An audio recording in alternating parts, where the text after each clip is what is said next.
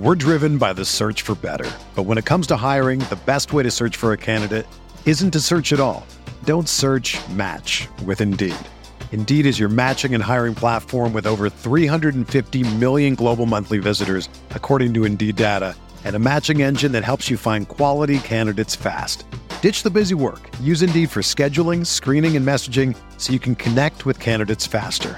Leveraging over 140 million qualifications and preferences every day, Indeed's matching engine is constantly learning from your preferences, so the more you use Indeed, the better it gets. Join more than 3.5 million businesses worldwide that use Indeed to hire great talent fast. And listeners of this show will get a $75 sponsored job credit to get your jobs more visibility at Indeed.com slash BlueWire. Just go to Indeed.com slash BlueWire right now and support our show by saying that you heard about Indeed on this podcast. That's Indeed.com slash BlueWire. Terms and conditions apply. Need to hire? You need Indeed.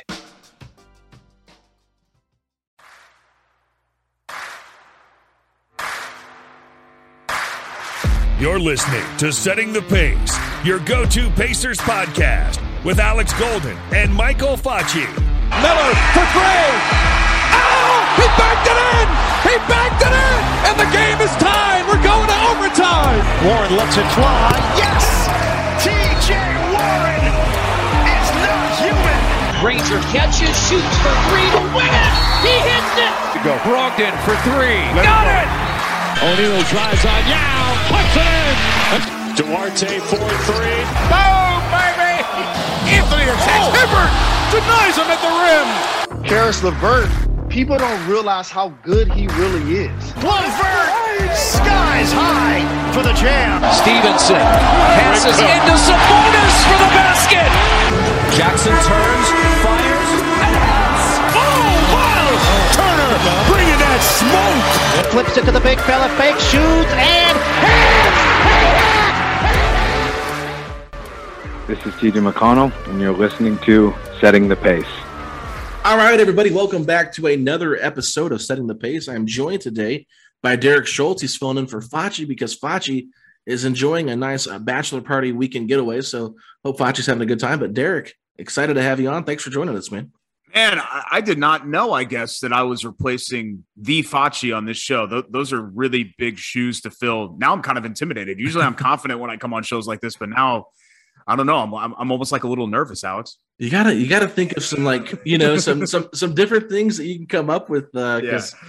Facci's always got some good one liners in his back pocket, you know, uh, ready to throw out there. But we're here today to talk about Pacers basketball. Obviously, we saw the Pacers get a nice win in the preseason with Jeremy Lamb hitting a game winner, keeping us from going to overtime against the Grizzlies uh, whatever version of the Grizzlies we saw on Wednesday night. And Chris Duarte played well. Started once again. Sabonis had a really nice game as well. Um, but Derek, I know we could sit here and break down preseason games and get really into it and get into the nitty gritty, but I feel like it's a little bit unnecessary. But from what you've seen maybe so far through these three games and what you've maybe seen via Twitter, people talking about it, um, you know, what, what's been kind of the thing you're keeping an eye on? Well, I mean, let's get this out of the way first every time in October, hope springs eternal, right? So you're just wired to think optimistically because you want to believe that new new season, new team, new year, and and so I always have good feelings or rosy feelings. I feel like about the Pacers or anybody else uh, when we're in kind of the preseason months, but. I think really the biggest takeaway from what we've seen so far is the fact that everybody said that Duarte was one of the most NBA ready players in the draft. And it seems, albeit a small sample size, a handful of preseason games, but just kind of given the way that he plays, the confidence, just how he looks out there, he seems as good as advertised, at least in that capacity.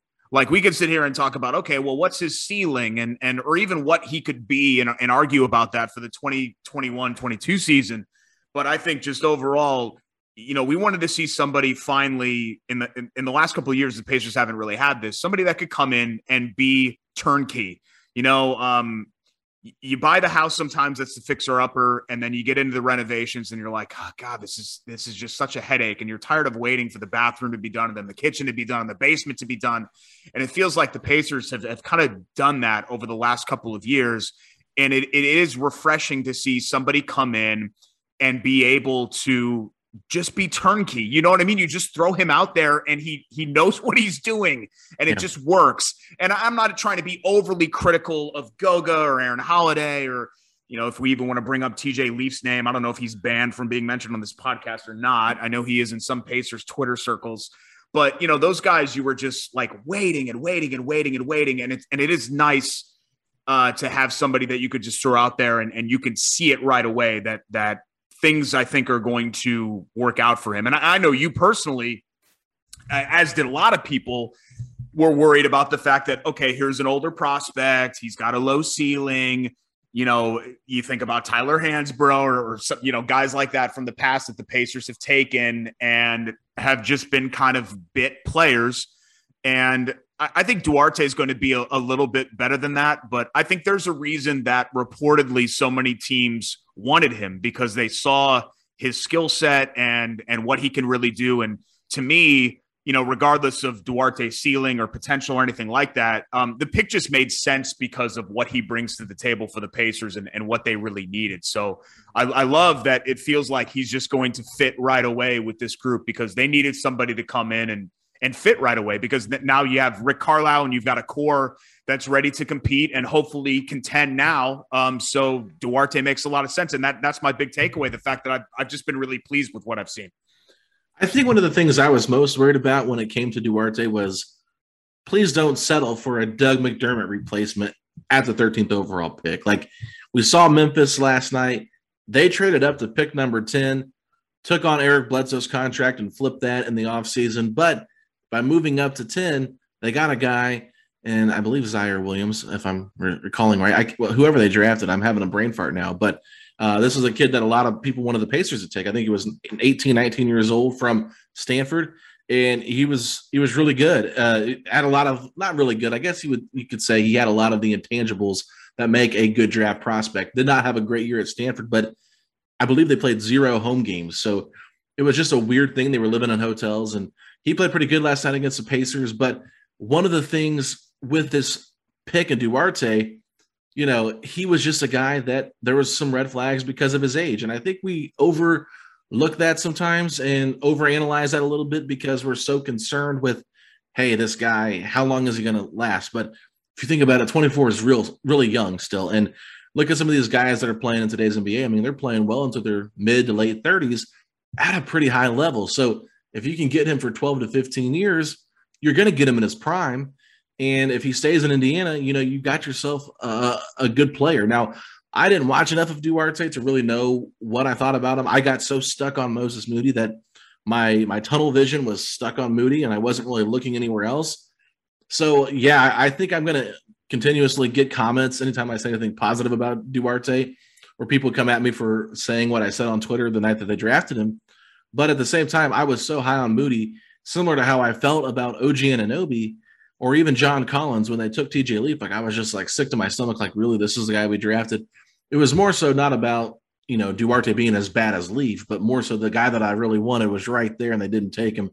And like I said, with the previous draft history of the Pacers, especially under Pritchard, we haven't really got anything from it. We've gotten you know some starter minutes from Aaron Holiday when we were injured, but other than that, they didn't think he was worth bringing back for a second contract, so they traded him.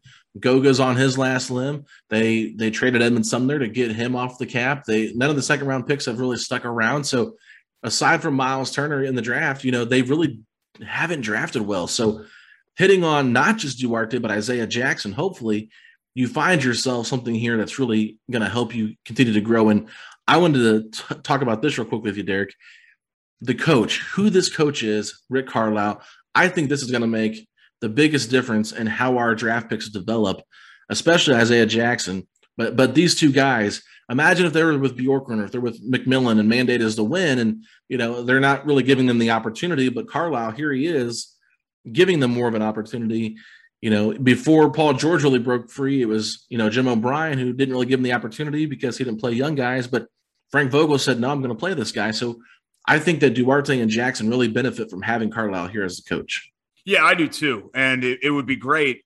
I mean, you talk about how, well, the Pacers haven't gotten anybody since Miles Turner. it's not just they haven't gotten a starter caliber player, they haven't even gotten a rotational caliber player since Miles Turner in the draft. You know, like Aaron Holiday couldn't even really consistently stay in the rotation. Goga barely is in the rotation, and we don't even need to mention TJ Leaf. And then you talk about all the second round picks. What's what's been tough about the second round picks is you see Yang or um, or Alize or some of these other guys find niches and roles on other teams, and you're like, well, crap. Maybe you know Pacers could have used that. Maybe they should have waited a little bit. You know, I don't know. You know, you, you, you go to different teams, you find different fits. So I don't I don't know if that was necessarily a mistake. But you know, with Carlisle, um, what what I liked about the hire is not just that I respect him a lot, and I'm actually old enough and have been around the team long enough to remember when he was still here, um, in in a professional capacity. But I think that he brings to the table all of the positives that all of the good stuff and none of the bad stuff from Nate McMillan. And yes, there actually, I think, were some positives with Nate Bjorkgren in that you, you've got Nate McMillan's respect level and kind of the fact that he's been there, done that. You know what I mean? Players, players know he's been around, he played. And with Bjorkgren, he is not shut off to analytics. In fact, that's a really big part of what how Carlisle evaluates. So it, it's kind of this marriage of old school, new school, where the Pacers had a coach that was way too old school in Nate McMillan. And then they had a coach maybe that was way too new school and arrogant about being new school to the point that he was just shut off to the old school, you know? Right. And I think really you need kind of a, a, a happy medium there. And I don't even know if I'd call Carl a happy medium because I think he's actually become, I think he's a much different coach than he was uh, 15 years ago. Um, I think he's become much more of a new age coach, but he's just been around so long that he's just developed and grown. And um, I'm, I'm really excited. I'm really excited with the fact that the, the development that we've seen from young players, even first year players under Carlisle during his career. David Woods of the Star, who's kind of their interim Pacers beat. He's been with the Star forever, but kind of their interim Pacers guys. They they searched for Jay Michaels' replacement. Um, had a really good piece about Carlisle playing Danny Granger um, that first year, 04, 05. And he was another guy out of New Mexico that was viewed as a, a, a low ceiling player, but a guy that was NBA ready right away. And he played right away. But even guys like Mehmet Okur or, um, you know, some of the guys that he had in Detroit, who Tayshaun Prince, who was a second rounder for God's sake, um, cracked the rotation almost immediately. And Carlisle is not afraid. If, if you can play, you're going to play. And um, and I like that because you know some coaches treat it, I, I think, politically. Um, and some coaches favor veterans. I, I think that was actually a little bit of a, you know, say what you want about Holiday or some of those other guys. I think that was a little bit of a drawback for McMillan because mm-hmm. it felt like every time a young player made a mistake, he got a quick hook and then you never saw him again. You know what I mean? And, and I thought, well, you, you got to let these guys sometimes make mistakes and learn. Don't just bring them right back to the bench and you know slap them on on the head with a newspaper. Um, you, know, let these guys kind of work through that, and I, I think Carlisle is going to be able to do that. So.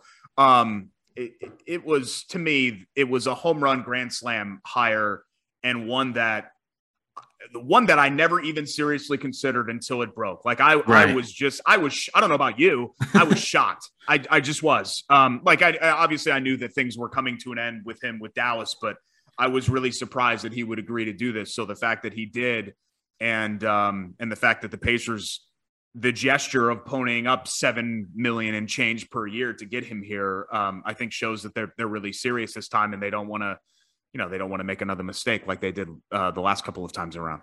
And see, I think that money right there and the the length of the contract also does give him a little bit more leeway to play some of the young guys. Like McMillan, we don't really know what his contract was, but it seemed like it was pretty cheap and you know for a shorter amount of money or more, uh, a shorter amount of years on the deal. So there might have been more pressure for him to win and not be able to develop guys with a little bit of a, a, a longer leash and that leash might have been real short. Like, hey, we want to compete right away.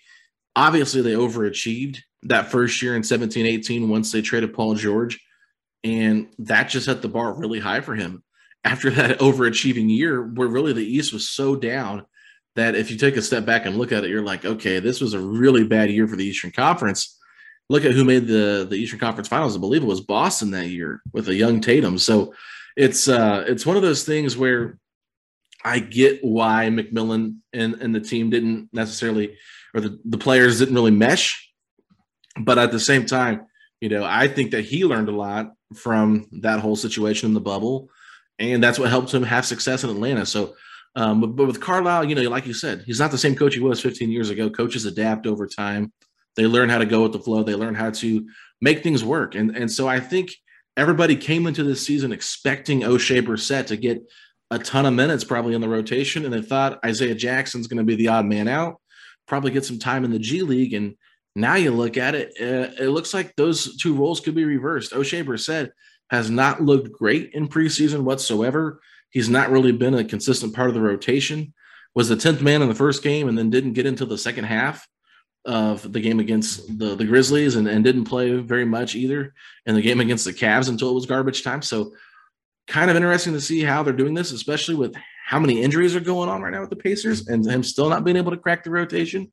But I, I think that Isaiah Jackson is benefiting from Rick Carlisle, you know, being such a big fan of him, trusting him. But I, I think this exposure so early on is going to be huge for his development. Yeah, and and so you know there are certain guys like Duarte has a lot of NBA ready skills.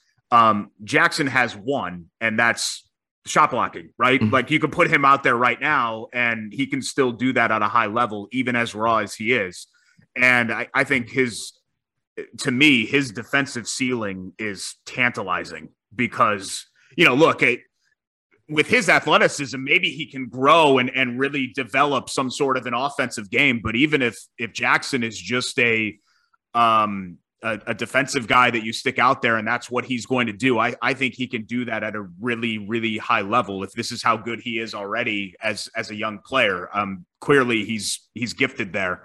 Um, so yeah, I mean I, I'm I'm excited about that because you need to add in those rotational pieces as much as we talk about the shortcomings of the starters and I don't know maybe we'll get to that later on in this conversation.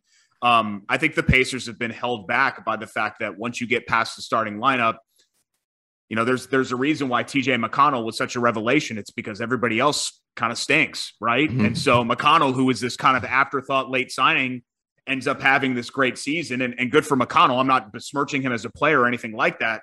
Um, but you just your young guys didn't didn't grow, didn't develop, and even though we thought Aaron Holiday was going to be the second point guard, clearly he wasn't because McConnell just took came in and took that job and never really gave it back. Um, so I'm excited about to, to see growth of, of young players that finally maybe we can have some confidence in that that that there is something there. Um, I I don't want to I don't want to completely give up on Goga. Um, there are some things that I like, uh, but as far as his high end potential, I, I feel like he would have flashed a little bit more by now if that was in his repertoire. You know what I mean? At, at this point, I'm, I'm kind of thinking myself, okay, if, Goga can become a good rotational player in the NBA, that's probably about what he's going to be. But I, you know, I don't know. I've been wrong before, um, and I would love to be wrong about that. But that that's kind of where I am with him. Yeah, I think Goga was set up for failure when the Pacers drafted him. Just already having two centers on the roster, not really getting an opportunity to to get in there right away. And we know, like I just said, with younger players McMillan's trying to win, so there's not going to be much time for Goga unless there's an injury, and he's going to play backup minutes and not very much. And then with Bjorkgren, I mean, he was playing Sabonis 38, 40 minutes a game every night. So there really wasn't an opportunity for Goga to get out there and play unless he was playing next to Sabonis, which you know that that just goes back to the double big problem. And his three point shot, as good as it looks, it never goes in for some reason. I mean, I think uh, I think Facci had a great tweet. He said, "At some point, I'm going to have to have Goga do something more than be a good shot blocker.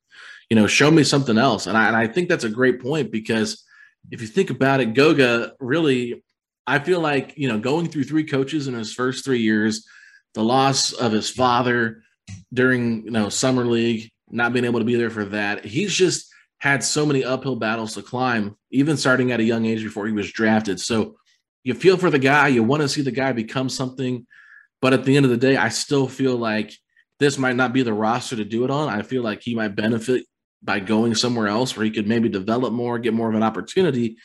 Because still, at the end of the day, I, I don't see the Pacers or Rick Carlisle really giving him much of an opportunity, and that might just be because Goga's not good enough. We we don't see what he does in practice. We're not there clearly. If he was good enough, I'm sure he'd be playing a lot more, but he did get some early minutes in the first or in the third preseason game against the Grizzlies. So they're maybe they're trying to give him some opportunity, but with Miles and with Domas already on the roster, drafting him, they set him up for failure. And, and really, they were playing JaKarr Sampson at backup center over Goga because he wasn't ready. So big guys take a while to develop. We saw we've seen several times where guys have taken three to four years to really showcase who they are, but I, I think that Goga could benefit from being traded. I don't know about you, but that's just where I'm at with Goga. Yeah, I probably a change of scenery would help. Um, and you're right, that was a pick that never really felt like it fit. Whereas Duarte has just been a natural fit because that pick just made sense. And Goga, uh, maybe there was just some intrigue because he fell based on where some people had him, and you know the allure of the uh, overseas player. Sometimes you get, I don't know, maybe fooled into that too. Um, I, I agree with you. I, I, you know, the difference between, let's say, Goga and, you know, TJ Leaf is an extreme example, but let's use him is that I, am pretty confident that Goga Bitadze could have a long NBA career. Um, I just, I'm not really sure if that fit's going to be here. yeah, no, I agree. Well, I was going to ask you this because I've thought about it a little bit, but, you know, TJ Leaf, clearly nobody was going to draft him over the pay. I mean, nobody before the Pacers are going to take TJ Leaf. So if they want to say, well, he was, you know, top 10 on our board, whatever, you know, that's just draft speak. I don't really take it seriously. But you think about it, Goga Bitadze and Chris Duarte both have really incredible stories about how they got to where they're at. I wonder sometimes if the Pacers maybe think, let's go after international players because they might not have as big of egos. And I hate to say it like that, but a lot of the guys that you see that won out are, you know, players that have been catered to through, you know, AAU and high school and then college getting recruited. And some of these guys have had to like work their butt off to get to where they're at. I wonder if the Pacers kind of value those type of players over guys that have been kind of catered to their entire, you know, young high school and college careers. Yeah, it's kind of hard to pinpoint it, right? Because like even when you go back to when Bird was still running the team, a, a, lot of people always said, "Oh, well, he likes he likes the experienced guys. He likes the white dudes." Remember, was always the thing. Oh yeah, and yeah, there were a lot of experienced players that that he drafted. But I, on draft night with Paul George, I remember thinking, "Wait, what? That dude, the, the guy they brought in for workouts that played like two years out west." in in the WAC or whatever. You know what I mean? Like, uh-huh. uh, and and of course that was a, a, big potential pick, and he was he was the best player from that draft. So um, with Pritchard, you've got the a one and done player in TJ Leaf. You have a super experienced player in Aaron Holiday and Chris Duarte, and and then you have an, an a younger overseas player in Goga. So it's really like, what is Pritchard's type? I I don't know because he's been kind of all over the map. Um, but yeah, no. To your point, I, I do think that the Pacers the Pacers franchise has always been very aware of how they're perceived and you know whether or not that's a still an after effect all these years later from the brawl and the fallout of that I, I, don't know. I think a lot of it just has to do with you know middle america. We want a team that our fans can be proud of on the floor and off the floor. And it sounds cheeseball and you know like applebee's on a saturday night right? But I, I, do think that there is kind of an element to that. So I, I, think maybe more so than some NBA teams, the Pacers weigh in uh, character or personality or whatever else that comes with it. And I do think, I don't think that's the main deciding factor or anything close to it, but I do think that that is somewhat of a factor that they weigh into the whole thing. So maybe, um, maybe that has been an issue for them. I, I'm not really sure, but you know, honestly, Alex, it, it's really hard to do, right? It's it's mm. easy for two guys on a podcast to be like, "Hey, they should have done this, they should have done that." Even when it comes to that draft, when so many people wanted Anunoby or Collins, and then both of those guys have become really good NBA players and and would have fit so well here with what the Pacers need. Uh, so I, I, get the frustration that comes from that, but I, I think really at the end of the day, um, we have to be critical, right? It's our job to to analyze and and give praise when praise is due, give criticism when criticism is due. But I don't envy these guys, whether it be Chris Ballard or Kevin Pritchard. It's it's not easy, man. You you miss a lot when it comes to that stuff, and there's a lot of hindsight is 2020 things. So um, you know, I, I, just feel like that's kind of part of the conversation too, as, as we kind of get in depth with yeah. it. Um, the fact is, it's some of it is just it's just luck. It's just a little bit of a uh, it's a little bit of a crapshoot. I mean, look at Milwaukee with Giannis. No right. one, no one could have possibly known that th- that that kid, that skinny Greek kid, was going to become what he's become. Right, and that's a great point. And I I think Kevin Pritchard's in a better position than Chris Ballard is because I don't hear Herb Simon guaranteeing two NBA finals in the next decade. So uh Irsay's putting Irsay's putting the pressure on after a rough one and four start. But I mean it's uh it's uh it's funny to be a Colts fan right now. I wouldn't actually worry too too much. I mean, clearly the Colts are who we thought they were. They're good but not great team. And those first five games are going to be tough. I mean, there's no doubt about it. It was a really tough first part of the schedule.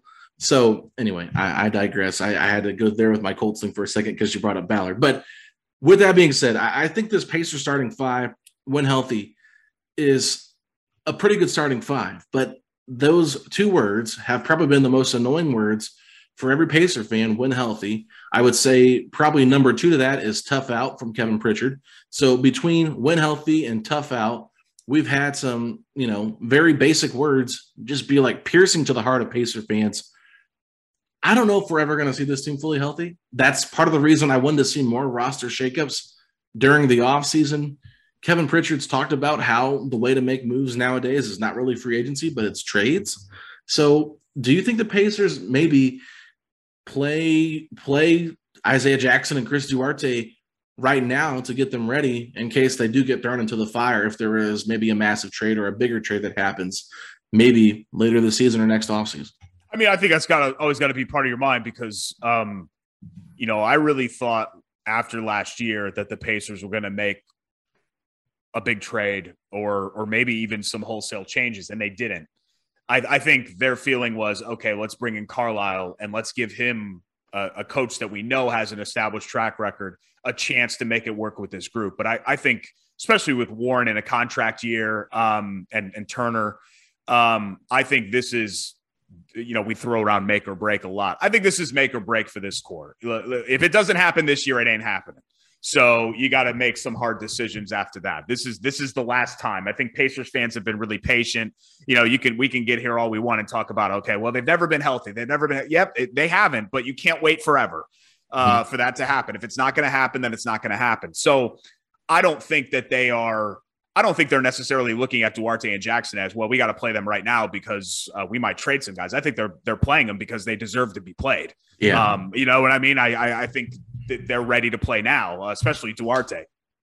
But I do think, yeah, I, I'm interested to see if things go south if they have to make some trades, and and that's actually one area. You know, we talk about the drafting struggles. Kevin Pritchard's really done well um, I, I, in fact, I I've kind of defended him as a, I, and that that's his whole career. I mean, that's kind of been his mo. Where where he has done well in Portland and here is with trades. Um, and that is because obviously free agency isn't it and when you're picking 15 to 25 every year it's tough to draft so trades is where where your bread is going to be buttered but what i worry about with this roster i'm going to sound like a broken record um, I, I, think it was espn did the top 100 players right and the Pacers had four guys on that list, and they were between I think 30 and 80. Yeah, and that just shows it's great. It's it's great to have 80% of your starting lineup in the top 80 in the NBA. That's incredible, right? I mean, you know that it's it's hard to make that list. You've got to be good. Um, but it's just it's a bunch of B's in a league where you need at least one A, if not multiple A's, and the Pacers just don't have that. And I was still kind of hopeful, okay, well, maybe Caris LeVert can get there. And I, I, was actually higher on him, I think, than most. But now you kind of worry with injury things popping up with him if that's ever going to get off the ground. Um, and I think everybody else kind of is who they are at this point. Um, Domas Sabonis is a terrific NBA player. Is he a franchise cornerstone? No, I, I don't. I don't think so.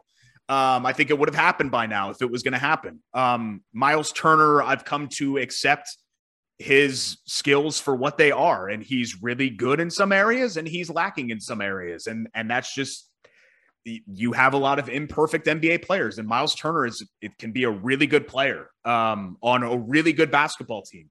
But again, franchise cornerstone, no. And ditto for Warren and Brogdon and, and everybody else. I mean, these are all really good basketball players. They're just not transcendent or, you know, take over type players um, when it when it really counts. And and that's kind of what you need. I mean, you look at the conference finals last year and you know, even a team like Atlanta, which is a good roster, don't get me wrong, but when you have somebody like Trae you can actually go up a couple of levels past where they could have. I mean, Atlanta, for all intents and purposes, people thought they were going to lose first round, and they should have lost. There, there's no reason why they should have beaten Philly in this series, right? When you look at those teams on paper, oh yeah, they did, and and he had a lot to do with that, and and you kind of need to have that uh, that dog player, and um and the Pacers don't have it. Um, they're in a situation where I think I, I, think with their rotational players improving and with Duarte and Jackson and, and maybe helping out the bench, that you can even go up a couple,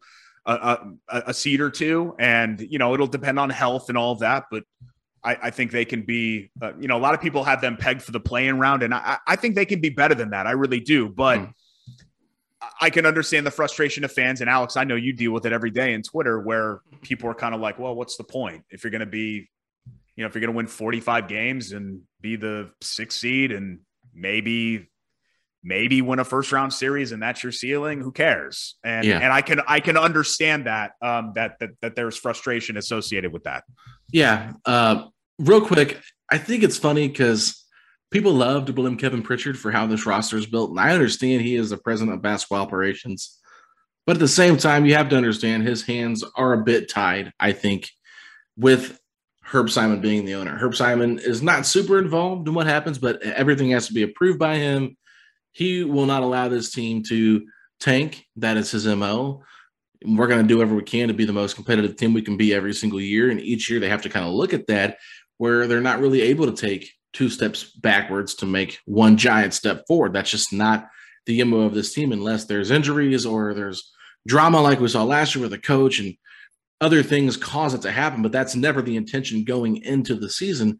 And, and Kevin Pritchard's talk about it. I don't want to be on this treadmill of mediocrity, but he doesn't really have a choice with Indiana. And I'm not being a Kevin Pritchard defender. I'm just trying to call it straight like it is. I really think that Herb Simon, you know, likes good guys and he likes guys that are going to be competitive.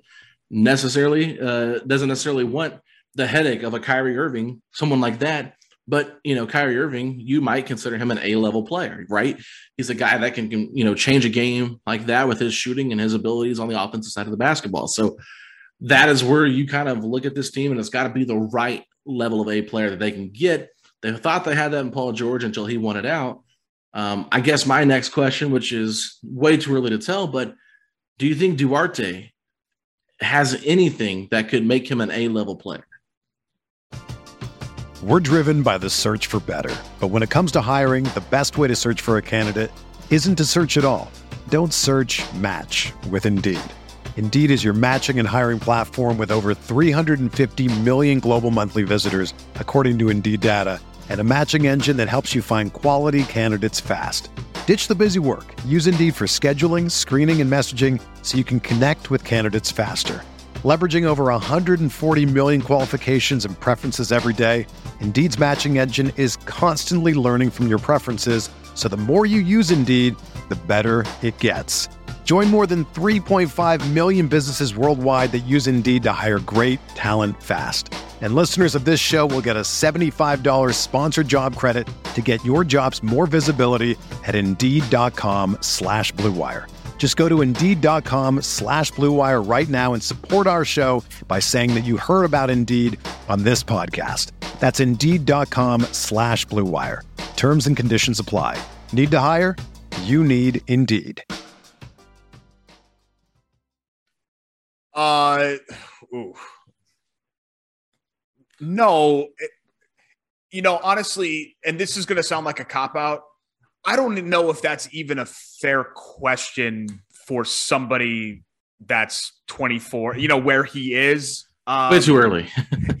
well, yeah, it's because he hasn't played a lot, but it's also late in the sense that I, I don't know if that you know, this guy was playing what JUCO basketball, right? Not that long ago. Like I, mm-hmm. the fact that he's even here and playing at this level is an incredible rise for him. So, you know, maybe at the same time, I shouldn't write off the fact that he could be an A level player, but no, I, I don't, I don't see that. Um, you know, in fact, if the Pacers, if Chris Duarte can be a, a really good starter for you for 10 to 12 years, um, at, at 13th overall, I think you take that. That you know that's yeah. that's kind of where we are in today's NBA drafts. If if you can get a, a decade starter at 13 in the back of the lottery, I think you're feeling pretty good. So that's kind of where I think his ceiling um his ceiling could be. But that's higher than most people had. I mean, right. I think I think a lot of people. You mentioned Doug McDermott. That almost all the, not all of them, but a lot of the scouting reports that I saw um, said his NBA comp was basically like McDermott. And McDermott, don't get me wrong, is a, a skilled player, and you can get paid a lot of money for being good at what McDermott's good at. But you know, McDermott's going to be a rotational guy for his entire career, and I, I think Duarte, at the very least, can be like a a, a more frontline NBA player, but a star like franchise cornerstone. Um, I guess you never say never, but I I yeah. don't I, am not sure that that was ever on his trajectory or ever will be on his kind of trajectory and path. Right. No, it was definitely an unfair question. I just, I was thinking to myself, like, you know, you're talking about all the B level players they have. Like, do they have an A level player on this roster? I think the only answer you could say is maybe if Duarte can become that. I mean, clearly he's looked really good in the first couple of games, but it's preseason, right? I, I feel like with Duarte, he does have some of the things you want. He's got really good fundamentals great basketball IQ, really good shooter, solid defender. I think just like every rookie, they're going to have to add muscle and build that NBA body up at, over the next couple of years. But we've seen some players at 13, like a Donovan Mitchell, like um, a Devin Booker, even Zach LaVine to some extent. I don't know if he's an A level player, but those first two guys, you could maybe make an argument that they're A level players. And I think could Duarte reach that level where they're where he's a small market guy, but the best player. I mean, I don't even know. This this might be uh, a bad question, but I apologize to every base fan listening. But was Reggie Miller an A level player, or was he more like a B plus? You know what I'm saying? Like, did did they ever have an A level player? Was Reggie that A level player, or did he become an A level player when it came down to the clutch? You know, like that's that's the thing. I'm just I'm just curious. Maybe you can give me some better understanding on that. Yeah, I, I, think Reggie. The way I would describe Reggie was Reggie Miller was a B plus player who had A plus moments.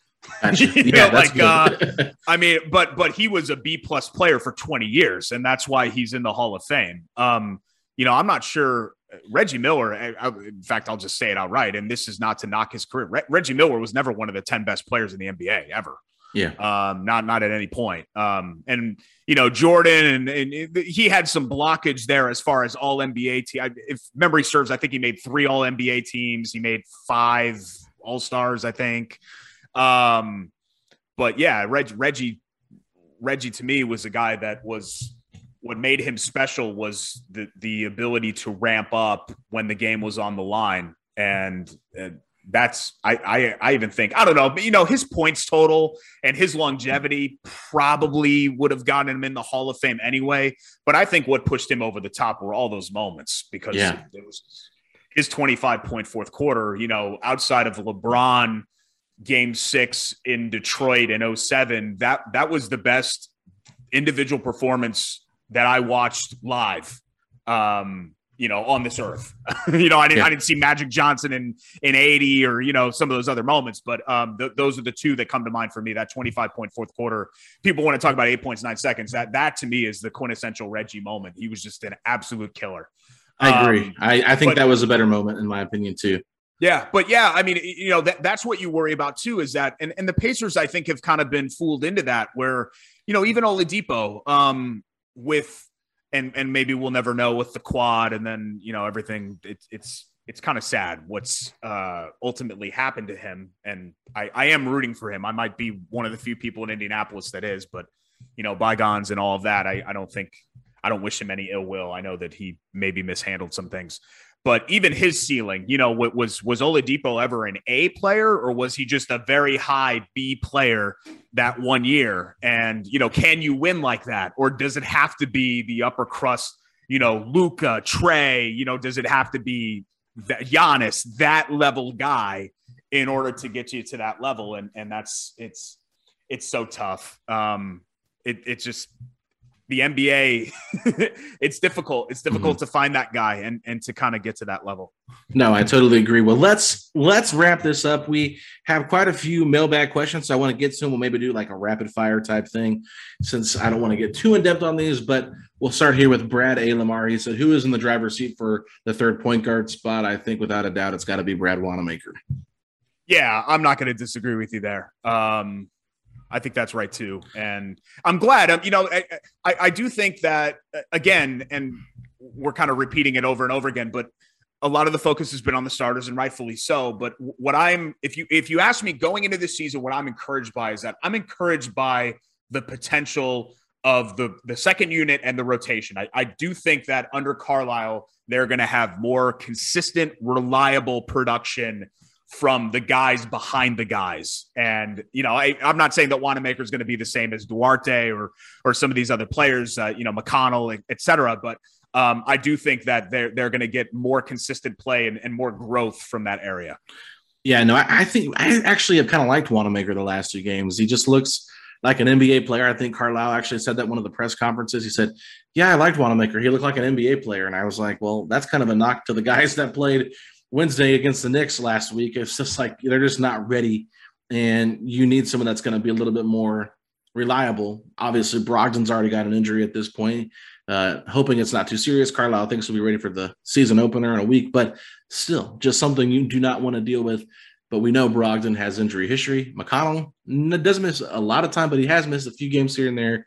So having that third string reliable point guard, Brad Wanamaker, a guy who can also play some wing, makes a little bit of sense to me to why they would keep him over a guy who's like Keifer Sykes, who's barely six foot tall. Even if he's a great leader, I just I just think the Wanamaker pickup makes more sense. Let's move on to our, our next question. This comes from Aaron M. He said, Do you think the Pacers should try to trade Goga for a late first round pick or another young player with potential? Ooh, I mean, do you think you think a late one is out there for you think somebody's going to give a one for Goga? I don't think so. I think it'd yeah. be a second yeah. Um, no, I mean, I, I, I think, I think you still kind of let this play out a little bit longer. Um, I wonder, you know, you had mentioned trades earlier, Goga, uh, uh Alex. I wonder if Goga would be part of a package that you kind of mentioned that, hey, things go south and you know, you've got a couple of people in a contract year. Do you package Goga with somebody as opposed to like a standalone Goga for blank sort of a deal? That that's where I would see him moving. Mm-hmm. That's what I agree with too. I mean, he could be like a throw in, but also someone that could like convince like a team like, oh, that's a nice throw in because we need a center. He's a young guy that, hey, he's got a lot of potential. Never got a real good chance with Indiana because they already have two centers on the roster we'll take a chance on him. We think we can fix this project. There's plenty of teams out there that I know were high on Goga during the draft, but he did fall. I mean, the Pacers even said we didn't think he'd be there at 18. A lot of people considered Goga like a top 10 lottery pick, at least top 14. So when he fell to the Pacers at 18, I get why they took him because the potential, the upside. It was a bad draft class too, in my opinion. Not not the greatest draft class. So um, I, I get why they were a little bit intrigued, and I thought maybe Goga could become better than both Sabonis and Turner if everything worked out the right way for him, just because he had both of their skill sets a little bit.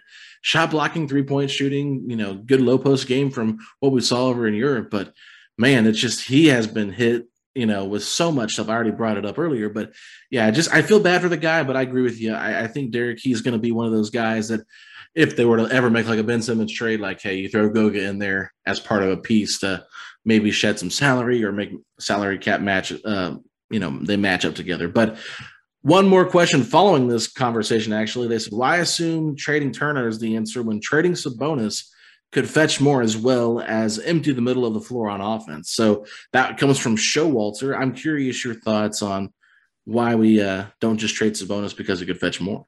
Oh, good old Jeff. Uh, he he just hates Sabonis. Uh, I get those tweets all the time. Um, yeah, I, I think it's always been I, will actually be excited for that maybe to potentially end at some point of having to do the Sabonis or Turner thing. You know, we, it feels like we've always looked at it as an or thing instead of an and thing.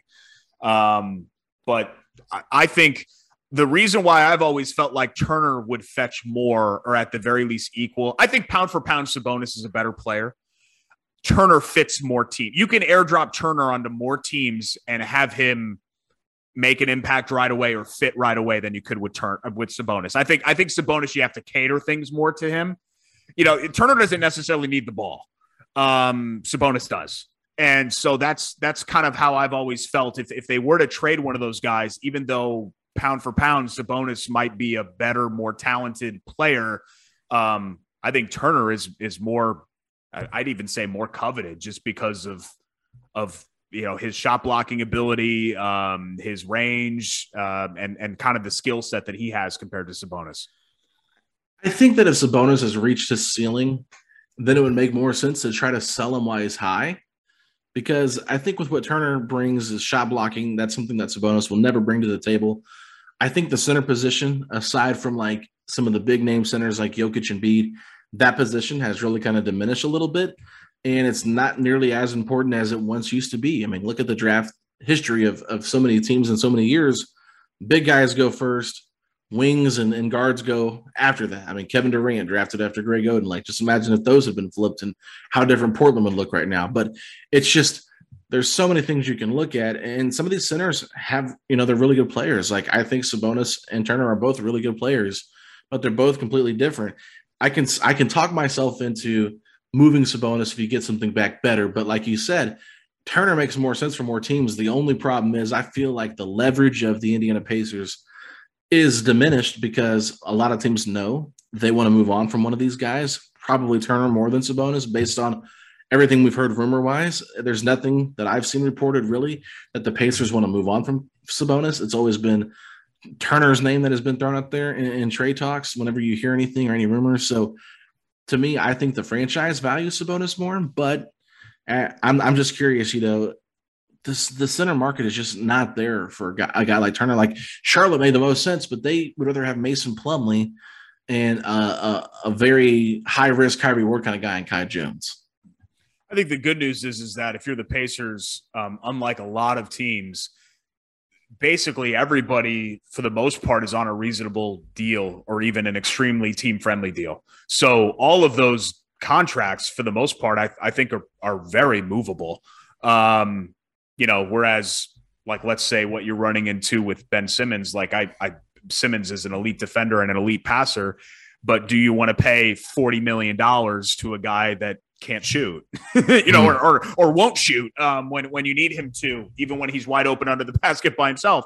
Um, you know, you don't have to worry about. And and look, Simmons is clearly a higher tier player than the guys that we're talking about here, but um, you know, you don't have to worry about that with the Pacers, and and maybe maybe other teams would be more willing to take on Turner or Sabonis or anything else because they they feel like there's less penalty if it doesn't end up working out because it's not like these guys are making you know they're making significant sums of money but it's not like these are like albatross level deals that they're on.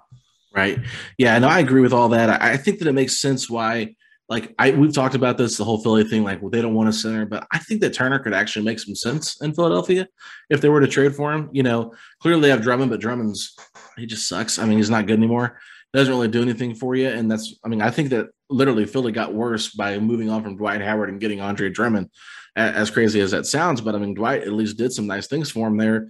But you know, Embiid's going to miss 20 some games more than likely throughout the year, just, just based on what's happened with his resume of constantly getting injured during the season.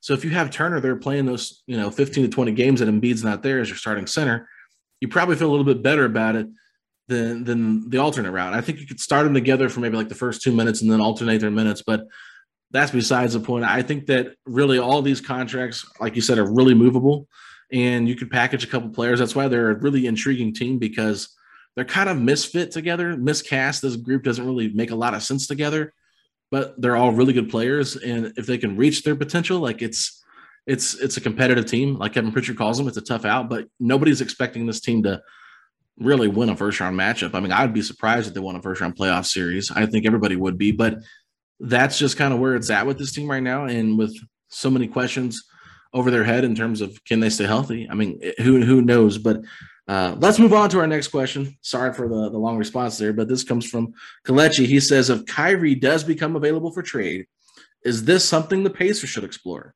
If so, what package would you feel comfortable with to acquire Kyrie?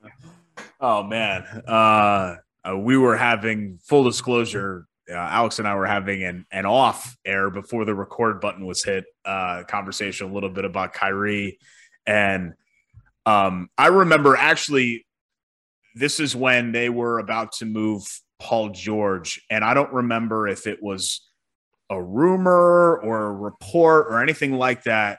I, I remember kind of tackling, uh, would you trade a Paul, would you trade Paul George for Kyrie straight up? And at that time, being really in favor of it because I felt like it was a good talent for talent level. Like I, I think in the grand scheme of things, those guys are about the same tier of player. Yeah. So I thought, okay, sure. If Paul George wants to move on, then yes, that that would make a lot of sense. Like you're not losing anything by bringing in Kyrie, but just the fact that he's become, he's just become such a headache, and it's always something. Um, I don't, I don't usually I kind of roll my eyes at the whole, well, he's not a great teammate. He's not a great locker room guy. I, I, usually kind of roll my eyes at that, but I do wonder for him, especially if, uh, if, if he would work in any time. I, I don't know if he'd work in this market, Alex, you yeah. know, Indianapolis, like he could, he couldn't even make it work in Boston. And that's still, you know, Boston is, is kind of its own little culture there, but, uh, but that's a big city. Uh, and, and he couldn't make it work there. So, no, um, I'd be real, real hesitant with Kyrie. I, I, think the world of his talent. He's an unbelievably skilled player, especially offensively. He's, he's you know, ball handling. It's it's unbelievable, uh, but just not not worth the headache that kind of comes with it. Yeah, no, I completely agree with that. I think Kyrie, like we said, like he could be an A level player for you, especially what he can do offensively. But there's just so many like question marks with with him, and and he's shown so many odd behaviors. Like look, he's supposed to be happy. He's on the Nets. He's with Kevin Durant, James Harden. These are his buddies. He's here to win a championship, and you know he takes off a couple weeks and goes to you know uh, his sister's birthday party last year, and then now he's going to miss the season or sit out until maybe the mandate changes or until he gets vaccinated. Like there's just so much going on with Kyrie that it's not worth the headache. The Pacers never go after guys that have this kind of uh, reput- uh, reputation. So to me, it makes zero sense for them to go after him. But I will agree with you; they did have interest in Kyrie Irving. I think the the rumor that I had heard was basically the Pacers asked for Kyrie Irving, and the Cavs were wanting to send us Kevin Love and Tristan Thompson for Paul George. And that was never going to happen because it didn't make sense for us to get two more bigs. Now, I think people now would laugh at that because they think the Pacers just love bigs, but they uh, they wanted Kyrie Irving, didn't get him, and then Thankfully, they didn't get Gary Harris. That would have been a disaster yeah. of a trade. So everything worked out with with you know getting Oladipo for that one season and then him coming back and what little he you know contributed then. But getting Sabonis also, I think it really worked out for the Pacers clearly in that deal. But that's why you just have to find the right pieces for your for your franchise because it does matter what franchise you play for. And some of these guys, they're just not going to buy in. Like, I don't know if Ben Simmons would buy into Indiana, but I would bet my bottom dollar he would buy in more to Indiana than Kyrie Irving would. With threats to our nation waiting around every corner, adaptability is more important than ever. When conditions change without notice, quick strategic thinking is crucial. And with obstacles consistently impending, determination is essential in overcoming them. It's this willingness, decisiveness, and resilience that sets Marines apart. With our fighting spirit, we don't just fight battles, we win them. Marines are the constant our nation counts on to fight the unknown. And through adaptable problem solving, we do just that. Learn more at marines.com. Yeah, me too. Um, it's too bad. It, and it's a shame because I, I kind of wanted of those trade where I was all the way out on love, you know, the contract and just everything. It, it would have been not not the right move to make. But mm-hmm. I was actually really intrigued by Gary Harris because at that time it still looked like his trajectory was still pointing up. And you right. thought, okay, maybe, maybe he could be a really good player. And then I, it just never, you know, Gary Harris is going to play 15 years probably and have a really nice NBA career. But that's unfortunately, that's all it's going to be. It's just going to be like a, a really nice NBA career. Uh, yeah, I, I completely agree. And I feel bad for him being stuck with that Orlando team. Yeah, anybody know. that gets stuck there. Ooh. So he'll be a free agent next year, I believe. He has one year left on his deal right now, and that's a pretty good paycheck, and he won't be getting that anytime soon next season. But uh, the next question here comes from Slick at Ricky underscore Kelly. Said, Give me your predicted stats for Duarte this season. So, Derek, give me those predicted stats. oh, God, this is tough. Um, because you know, if you would have asked me on draft night, I would have thought, okay, I think he can crack the rotation and be like a 10 minute per game type guy. But now I'm starting to think, well, hell, you know, are we talking double that? Uh, if their health situation runs south, which uh, no one's rooting for, but we are talking about the Indiana Pacers, right? That's always potential. Right. Uh, you know, could it could it be even more than that? Um, I, I hate even putting numbers on it because I think that his value can be in a lot of different areas. Um, and so just being like, yeah, you know, I think he's going to get 10 points and four assists and shoot this percentage. Like, a, I feel like that's almost doing a disservice to what his impact can be. But um, I, I think that I think he can play enough to and and and be reliable enough to be a, a, double digit per game score. I really do. Yeah. Now on, on, the low end of that, obviously, but I, I, I think that he can crack that. Um, and what he brings to the table elsewhere and his potential as a defender and all of that. Um, you know, I, I, think Duarte can do a lot of things that don't even necessarily even um, show up in, in, averages and on a stat sheet. But, you know, just from a scoring impact, whereas I thought he'd be like a, a five point per game type of guy, I think maybe you can you can look a lot more optimistically just with a what we've seen so far and b his potential to uh, to grow and and get an even bigger role right away in this offense. Yeah, and you never know with these injuries how much they're going to have to rely on him to play too. That's another factor that we probably didn't consider early on either. So I did put some numbers out there, but I just did assists, rebounds, and points. I didn't get into like percentages on field goal percentage and all that. But I said 12 points, three rebounds, two assists. I feel like that's pretty basic, pretty average stat line for a guy that's in the rotation on a consistent basis. So we'll see exactly how much he plays and how he does against better competition, right? So um, I felt like 12 points was fair. Um, not asking too much, but you know, still being able to contribute, playing 25 minutes a game, maybe a little bit more, maybe a little bit less, but that's where I'm at with that. Um, let's move on to the next yeah. question. This comes from Zachary Barnett. He said, what is the best taco place in Indiana? And he also said, if you're we're going to go to dinner with any player on the Pacers, where would you go and with whom? I love it's the number one thing I love about living in Indianapolis. Uh, my wife and I just it's our favorite thing is just we just go to local places all the time. We have a big list, and when new places come out, we add them to the list. We cross them off as we go. So like I feel like, you know, I, I, don't say like foodie or I'm not a Yelper or anything right. like that, but I, I just love I love I worked in restaurants. I love supporting local places. Um, so this is right in my wheelhouse. Uh, we love a, a, bunch of different places, and it depends on kind of what you want.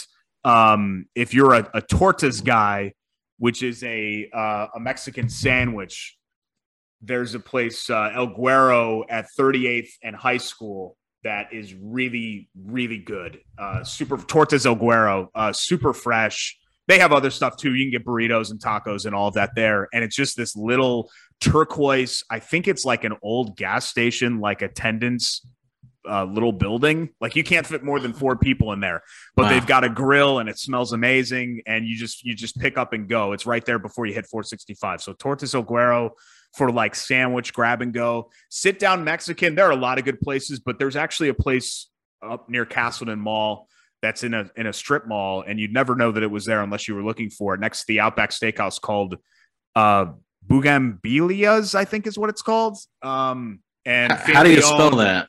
B B U G A M B I L I A S or I A S, something like that. Uh, okay yeah, it's it's tough to say, but um, good place for sit down sit down Mexican. I mean, you can't go wrong. Sit down Mexican. It's, yeah. it's kind of like it, it's not really hard to do, right? Um, most places can can do passable ones. Um, and then taco and burrito place is another good one at about 44th and Keystone. Um, on on that side of town, uh, authentic and um, and really good. So yeah, I, I love all three of those. Those would be my three, one, two, three recommendations there. Right. So let me uh, get your second part of that question. If you were going to go to dinner with any player on the Pacers, where would you go and with whom? Oh, geez. Um, I don't know because you can go in a lot of different directions here. Like, would would I go to our guys at Smoke and Barrel Barbecue with Miles Turner because he's from Texas? You know what right, I mean? And right, I feel right. like that would be in his wheelhouse. And and Miles is such a intelligent, interesting dude. I think he and he's funny. I think he'd be a Pacers have a lot of great personalities. Like I don't I don't think it, it's not hard. You could you could talk me into having dinner with just about anybody on the Pacers. Um, you know, I, I like TJ Warren. Um, that was going to be my answer because yeah, I don't know much uh, about him, but I think he'd be fun to hang out with one on No, he's a cool dude. Um, you know, Domas just kind of with his background and being all over the place, not just the country, but the globe. I think it'd be really interesting to kind of go to dinner with him and talk about different I don't know, cuisines or places that he's been and and just kind of his background. I think that'd be a lot of fun too. So um, I think you can go in a lot of different directions there. But yeah, let's let's go with TJ because um, I always okay. I always kind of liked his vibe. He seems like a, just a really down to earth regular guy. Yeah. So for me, like, what restaurant would I want to hang out with them at? That's that's a tough one because there's so many. I guess I would ask them what they're in the mood for. Um, if they're going to do me the favor of you know, hanging out with me, but if it was me picking, I'd probably just go to like Ale Emporium and get some wings and okay, just hang out. Yeah. yeah. just hang out with them. And you know, I mean, it would be pretty cool if they're like, "Who's that guy hanging out with TJ Warren?" You know what I'm saying? Like, that would be because uh, a lot of people there at Ale Emporium. I mean, that place is always popping whenever I go there.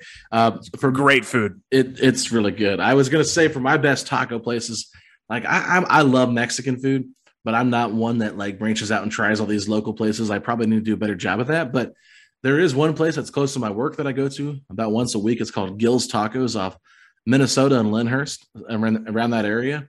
And they have some really good uh, carnitas. Oh, it is it is just fantastic, and, and they give you this red and green sauce to pour on them, and it has a kick to it. It's really good. Um, if you're available on Fridays from 11 to 7, like you said, Smoke and Barrel, they have some really delicious brisket tacos if you want to go down that route, I mean, I've had them before and it is just unbelievable. I think they actually use their burnt ends to chop up that meat and then make that out of their taco meat or their uh, or their brisket taco meat. So that's really good. Um, you talked about some sit down Mexican places like the ones that I go to over here. I'm in the Canby area, Indianapolis area. A lot of times I go to Luciana's off 135. Yep, there's one up here that's good. Yep. Yeah, I think Luciana's is pretty good. The one up north, uh, Verde, I've been there a few times. I think that's a pretty good restaurant. Um, I've only been there a few times, and I really like the salsa. It's really fresh tasting. But other than that, like I'm not a big chain person. Like don't like on the border that much. Don't like those kind of places. But yeah, I mean it's it's really hard to go wrong with Mexican because they all in their own ways kind of taste the same, but there's some that are just much better than others. And if you get true freshness, and I also like Loco, which is down in Fountain Square. Yeah, Indy has this rap of being like chain central and oh, it's all you know white bread and and look, I, there are elements of truth to that. I'm not gonna lie, but if you seek it out, there there's just some amazing ethnic food, and that's the case for every. I mean, there are a million people here. Um, if you, if you look for it, you can find it. So whether it be Mexican, uh, Indian, hell, African food, uh, Peruvian, any of that stuff, um, if, if you just kind of search around, you can dig it out. Um, and, and there's some really just fantastic places all over the city. Yeah, there's no doubt about it. And I'm sure you'd be happy to direct people to try different places via Twitter. So if they want to reach yeah, out to hit me there. up. That's yeah. that's absolutely that's even more my wheelhouse than the Pacers, if we're yeah. being honest. Schultz Schultz Schultz nine seven five if you want to get some get some food takes. But uh, a couple more questions here. I know we're going a little bit longer than probably anticipated, but that's okay. This comes from Chris at Prodigy Sports Pro- Podcast. I was just a guest on there this week. Did a little Pacers talk there. So if you don't get tired of hearing me talk there, you might want to hear me talk on that one really fun conversation there with Chris. But he said, What position and play style that each of you have back when you used to play, or if you still play, and then give us a give him a player comp to our game. I, I mean, honestly, I'd have to consider myself like TJ Leaf player comp. That's how bad I was. Uh, not, not, necessarily bad, but it's just like I was never going to be an NBA player. So like I, I, can't really compare myself to an NBA player because of how bad I was. But uh, I was a guy that really just did a lot of rebounding, had decent timing on shot blocking, being about six three, I wasn't like great at that, but rebounding was my forte, and I could see the floor really well. Never really a scorer, but uh, yeah, I like to get other teammates involved. So whatever player that is, I don't know. Maybe you can help me out with that one. yeah, um, I'm not sure, but certainly more than TJ Leaf. It sounds like I think you're short selling yourself. Um, I I was under five feet tall until I was 16. So basketball was was great for me up until about fifth grade, and then people started growing, and I didn't. And so in 1991, I was the St. Joseph High School, this is in Connecticut, metro area summer basketball camp, hotshot and knockout champion. Oh. So like I I was just obsessed with it. I mean, I was just a total basketball freak. I just played all the time. And um, my nickname was Muggsy because at that time I was still smaller than everybody else, and Muggsy Bogues was in the NBA and he was five three, and and so people just call me Muggsy or Muggs, and and um, and I was like real serious. Like I'm I'm gonna play point guard for the Knicks, and I loved Rod Strickland and Mark Jackson, and then um, those were the guys that I, I love passing. Really, I, I didn't even I I was a good shooter, but I w- wasn't really even much of a scorer because I didn't I like to get other people involved. But yeah. once everybody grew, I got discouraged, and then I just I just kind of quit on it. Um, and let's face it, I mean I was never gonna go anywhere anyway. It's not like I was a gifted athlete, but I guess Muggsy Bogues because people when I, when I peaked athletically when I was ten years old people nickname me Muggsy, so I'll, I'll, go with that as my NBA comp. Yeah, nobody ever called me anything. I think like at my age when I was playing in high school, like that's when the Pacers had just traded for Ike Diogu, and I was like, oh, I'm about to be like the, you know, I want to play like Ike Diogu. That's how dumb I was. that's a fan. name. Wow. Right. So, um, but no, I just, I really just liked rebounding. I mean, I will say this now: uh, I don't play very much. If I ever do, I am a three point line to three point line kind of guy do not like to go on the inside because those are just like an extra 15 to 20 steps that my body does not want to have to take because I'm out of out of shape incredibly. So I would say like my game now is kind of relative to Sam Perkins when he was on the Pacers finals team. You know, just hanging on by a thin, thin thread.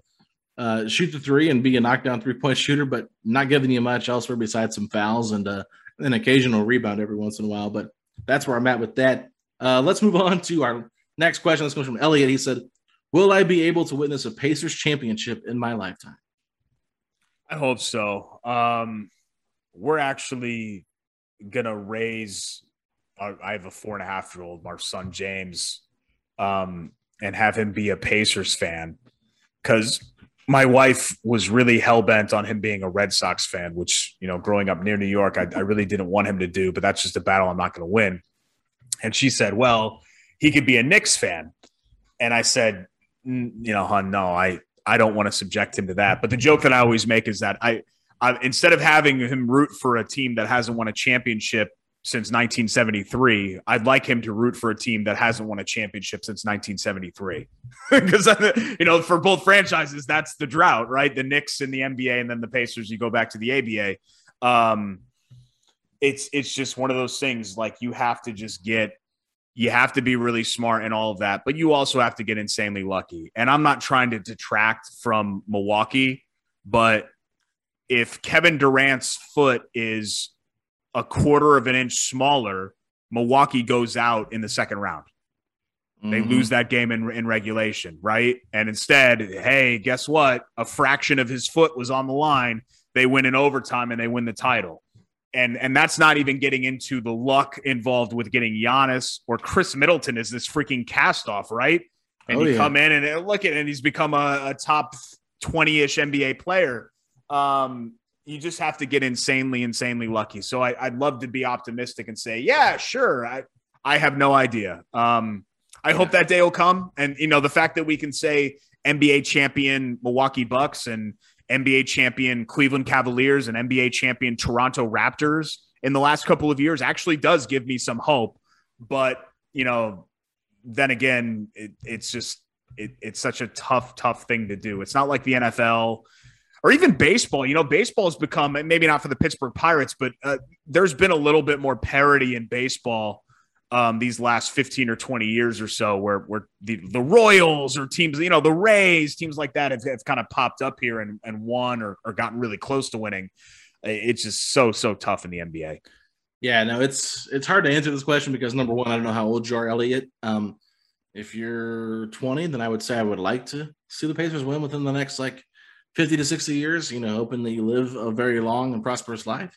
Uh, but for me, I'm 29, so I'm hoping that I'm right there with you in that same age group, age bracket, and we're able to see a Pacers championship. They're really close at one point, one time. You know, we just talked about it with Sam Perkins being on that team, but you know, at the end of the day, I, I just feel like it's very hard to win.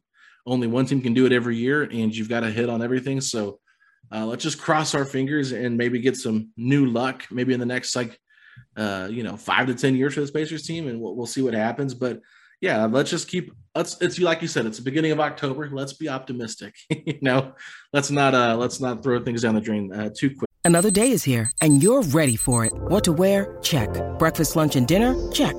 Planning for what's next and how to save for it? That's where Bank of America can help. For your financial to-dos, Bank of America has experts ready to help get you closer to your goals.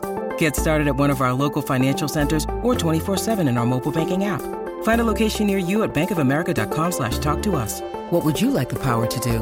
Mobile banking requires downloading the app and is only available for select devices. Message and data rates may apply. Bank of America and a member FDIC. But let's move on to our next question. Tony wants to know, where does Goga fit? Do, do we think he's going to stay with the Pacers on this roster, or is there a chance that he goes to the Mad Ants? Same for Isaiah Jackson. Do you think he'll be playing for the Mad Ants this season? Uh, if you would have asked me that question again on draft night, I would have said yeah. Uh, but now I'm starting to think, well, no, I don't. I don't think so. Um, I, I think some of that has to do with health. Uh, that maybe guys that would, and I get that we're talking about bigs, and you feel a little bit better about Sabonis and Turner health wise than you do about some of the wing player, you know, Warren, LeVert, uh, you know, Brogdon. Always something pops up seemingly with him.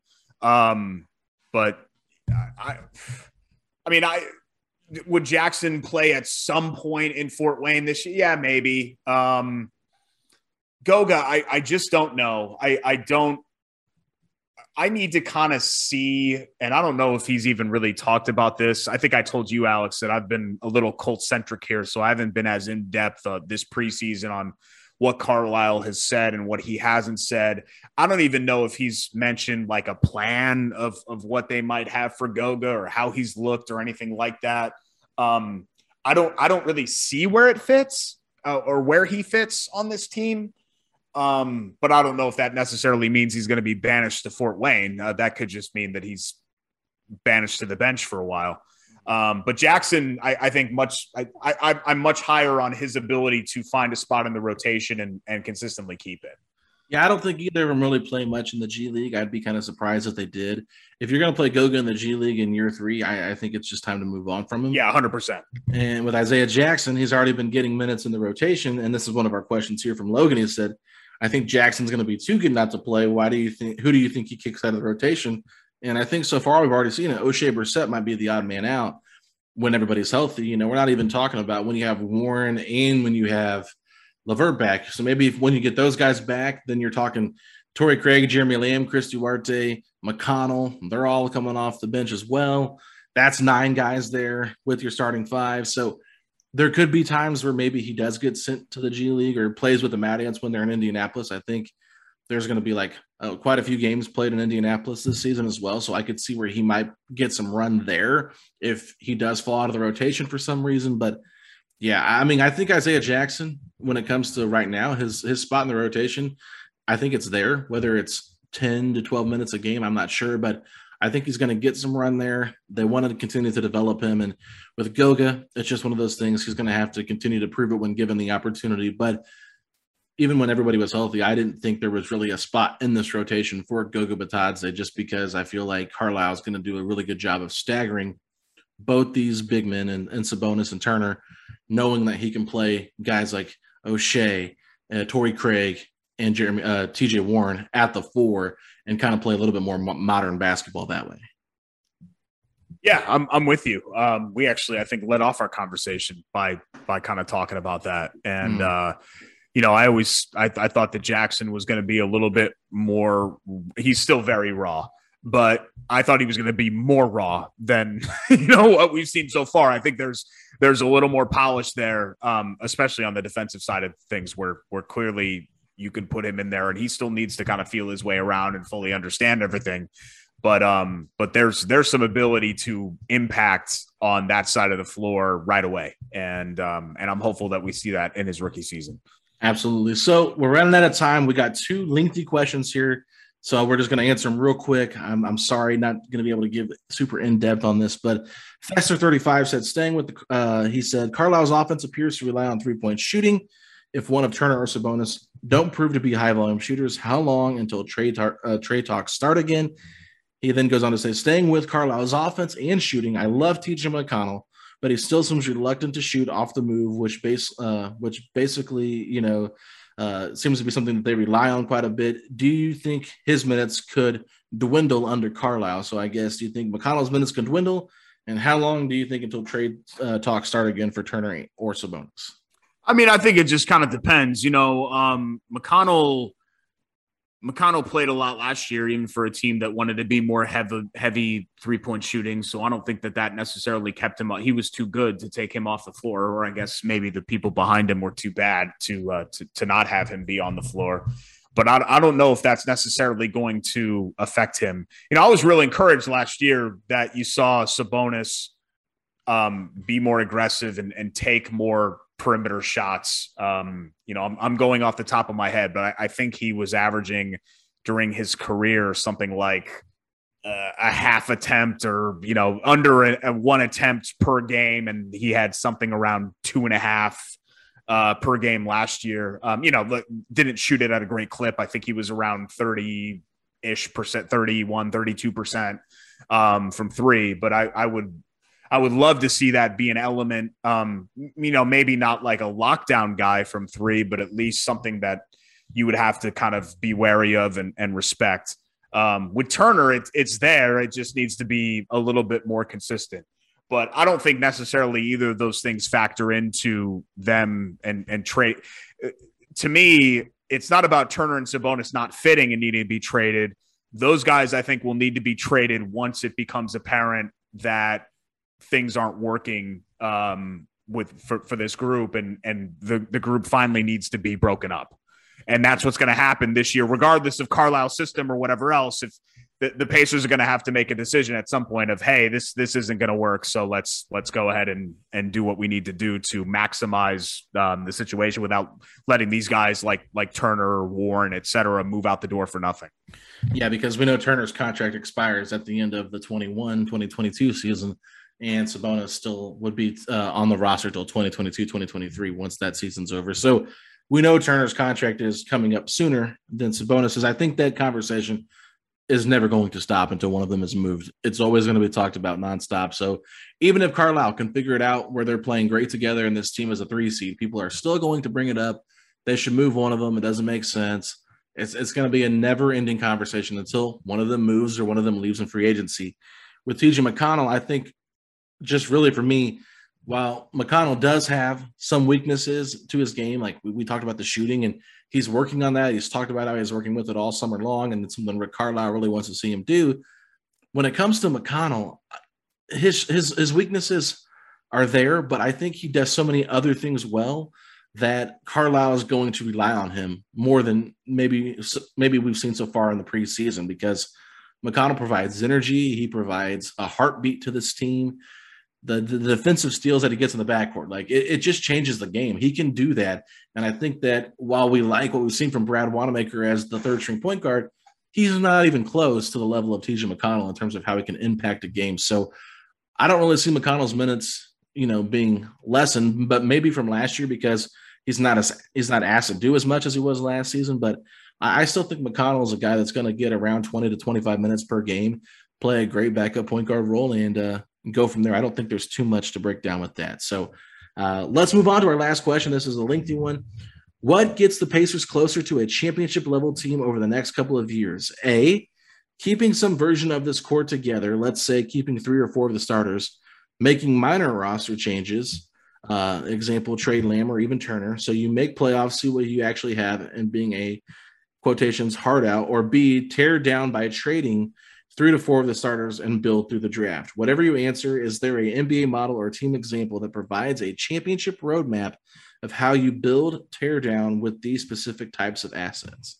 No, I don't think I don't think you tear it down to the studs. And it, it actually doesn't matter, even if I thought that they should do that, because you mentioned it, Alex. They're never gonna do that. Yeah. They're never gonna tear things. So it's, it's there's no not even reason wasting time talking about something that that's never going to happen, at least not with this ownership group. Um, I think the answer is is B, where you don't make necessarily small changes, but you don't make you, you kind of meet them halfway. Um, I think what the Pacers have to try to identify you know, and this is easier to do for Milwaukee because you had Giannis, but they could have easily given up on the Giannis Middleton thing and said, "Yeah, you know what, this isn't going to work," and and just and just kind of move on. But they stayed kind of confident that, hey, let's let's kind of ride this out here and and see what we have. Now we've seen teams do that, and you know maybe even in Portland with with Lillard and and McCollum, and and maybe they've been burned by that of, of staying too patient to say, okay, this is going to work, let's do it. Um, but I think the Pacers need to just kind of find a, a, a, couple of guys that they feel like they can build around and, and try to just get insanely lucky by getting that transcendent star level top 10 kind of level player to uh to put with those guys because you need the star you do but you also need the complementary pieces to kind of make that whole thing and, and i feel even bad calling somebody like Khris Middleton a, a complementary piece because he's far more than that but you you get what i mean you need right. other frontline right. players that you have to surround those guys with so i think the the blueprint is um it, I, am actually not opposed to what they, I think they've been overly patient with this core, and I think that just saying, okay, well, it's just a health thing, and when they're fully healthy, they can contend. I I've never felt that that's the case with this group because I just don't think their ceiling's very high.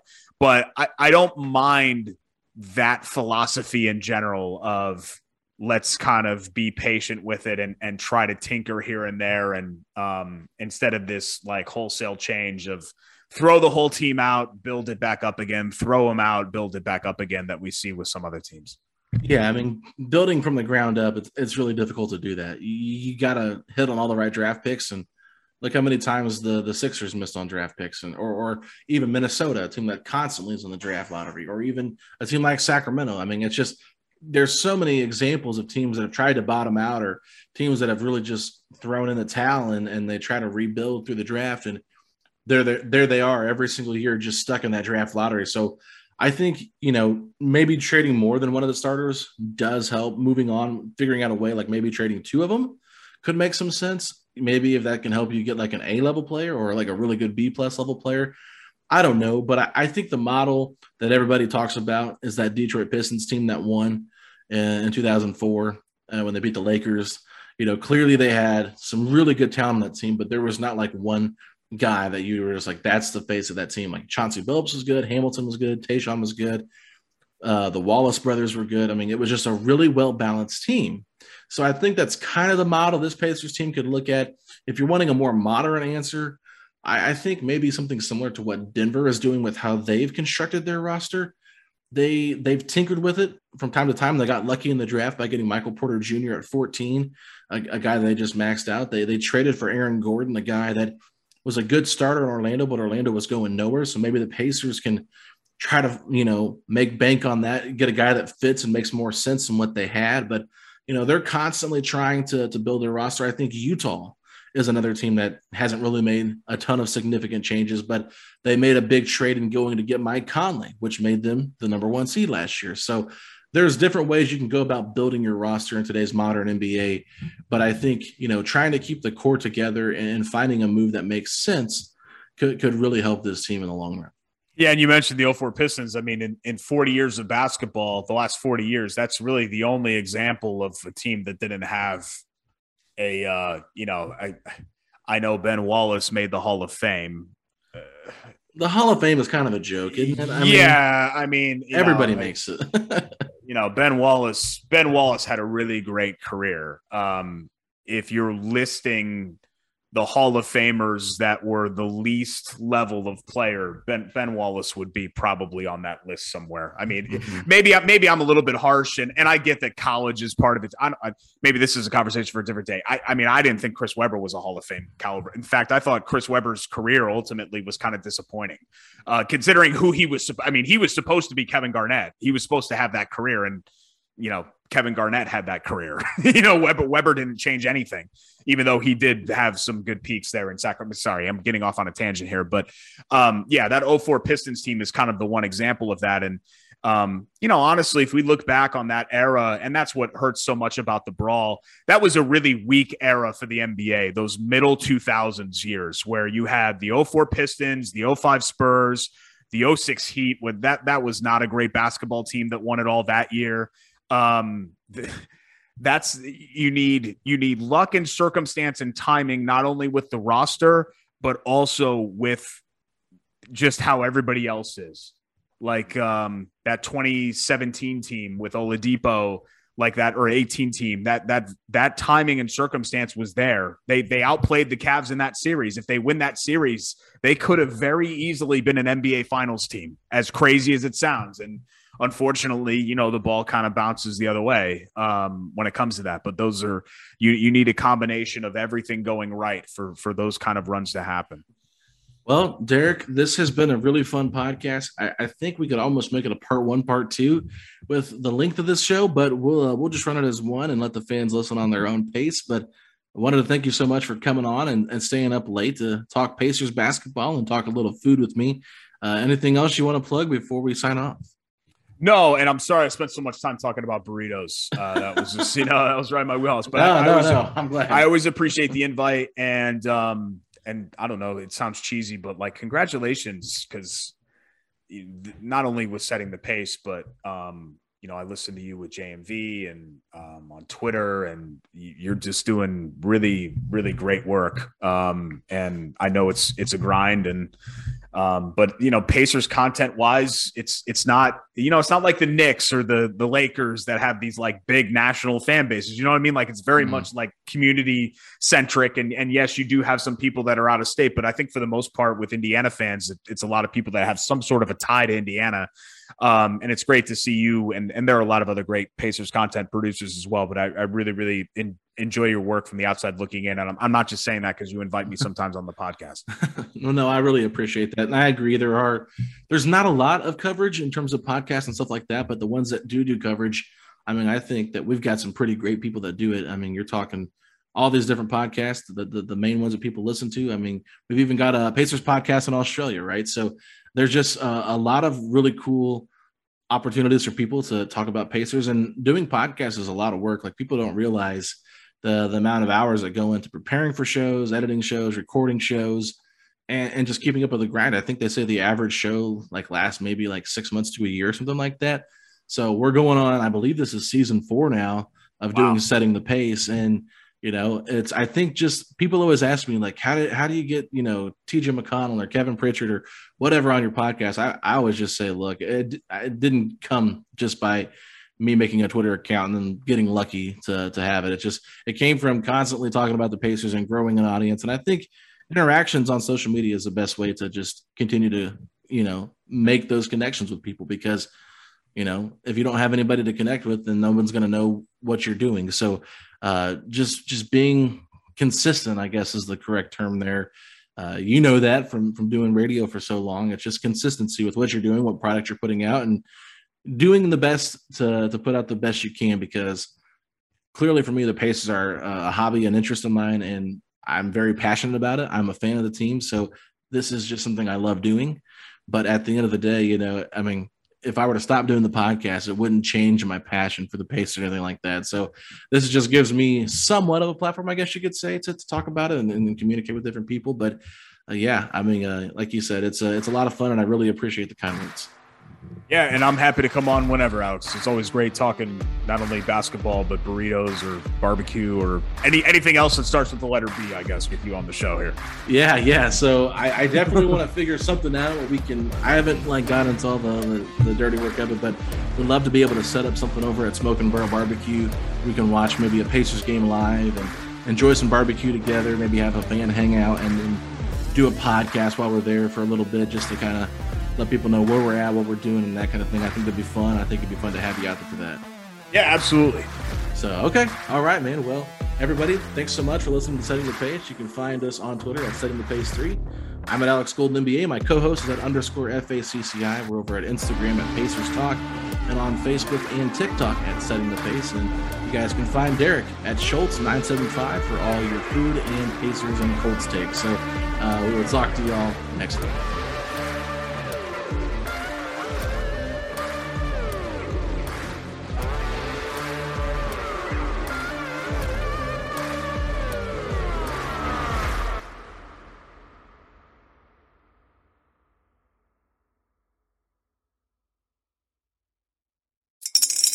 Spring is in the air at Littleton Coin Company, and we want to help you brighten your collection. Visit us at littletoncoin.com all month long to enjoy 15% off your purchase. With a wide selection of coins, paper money, supplies, and more, Littleton Coin Company has something for every collector's taste. Use promo code SPRING at littletoncoin.com for 15% off your purchase all month long. Restrictions apply. Littleton Coin Company. Serving collectors since 1945.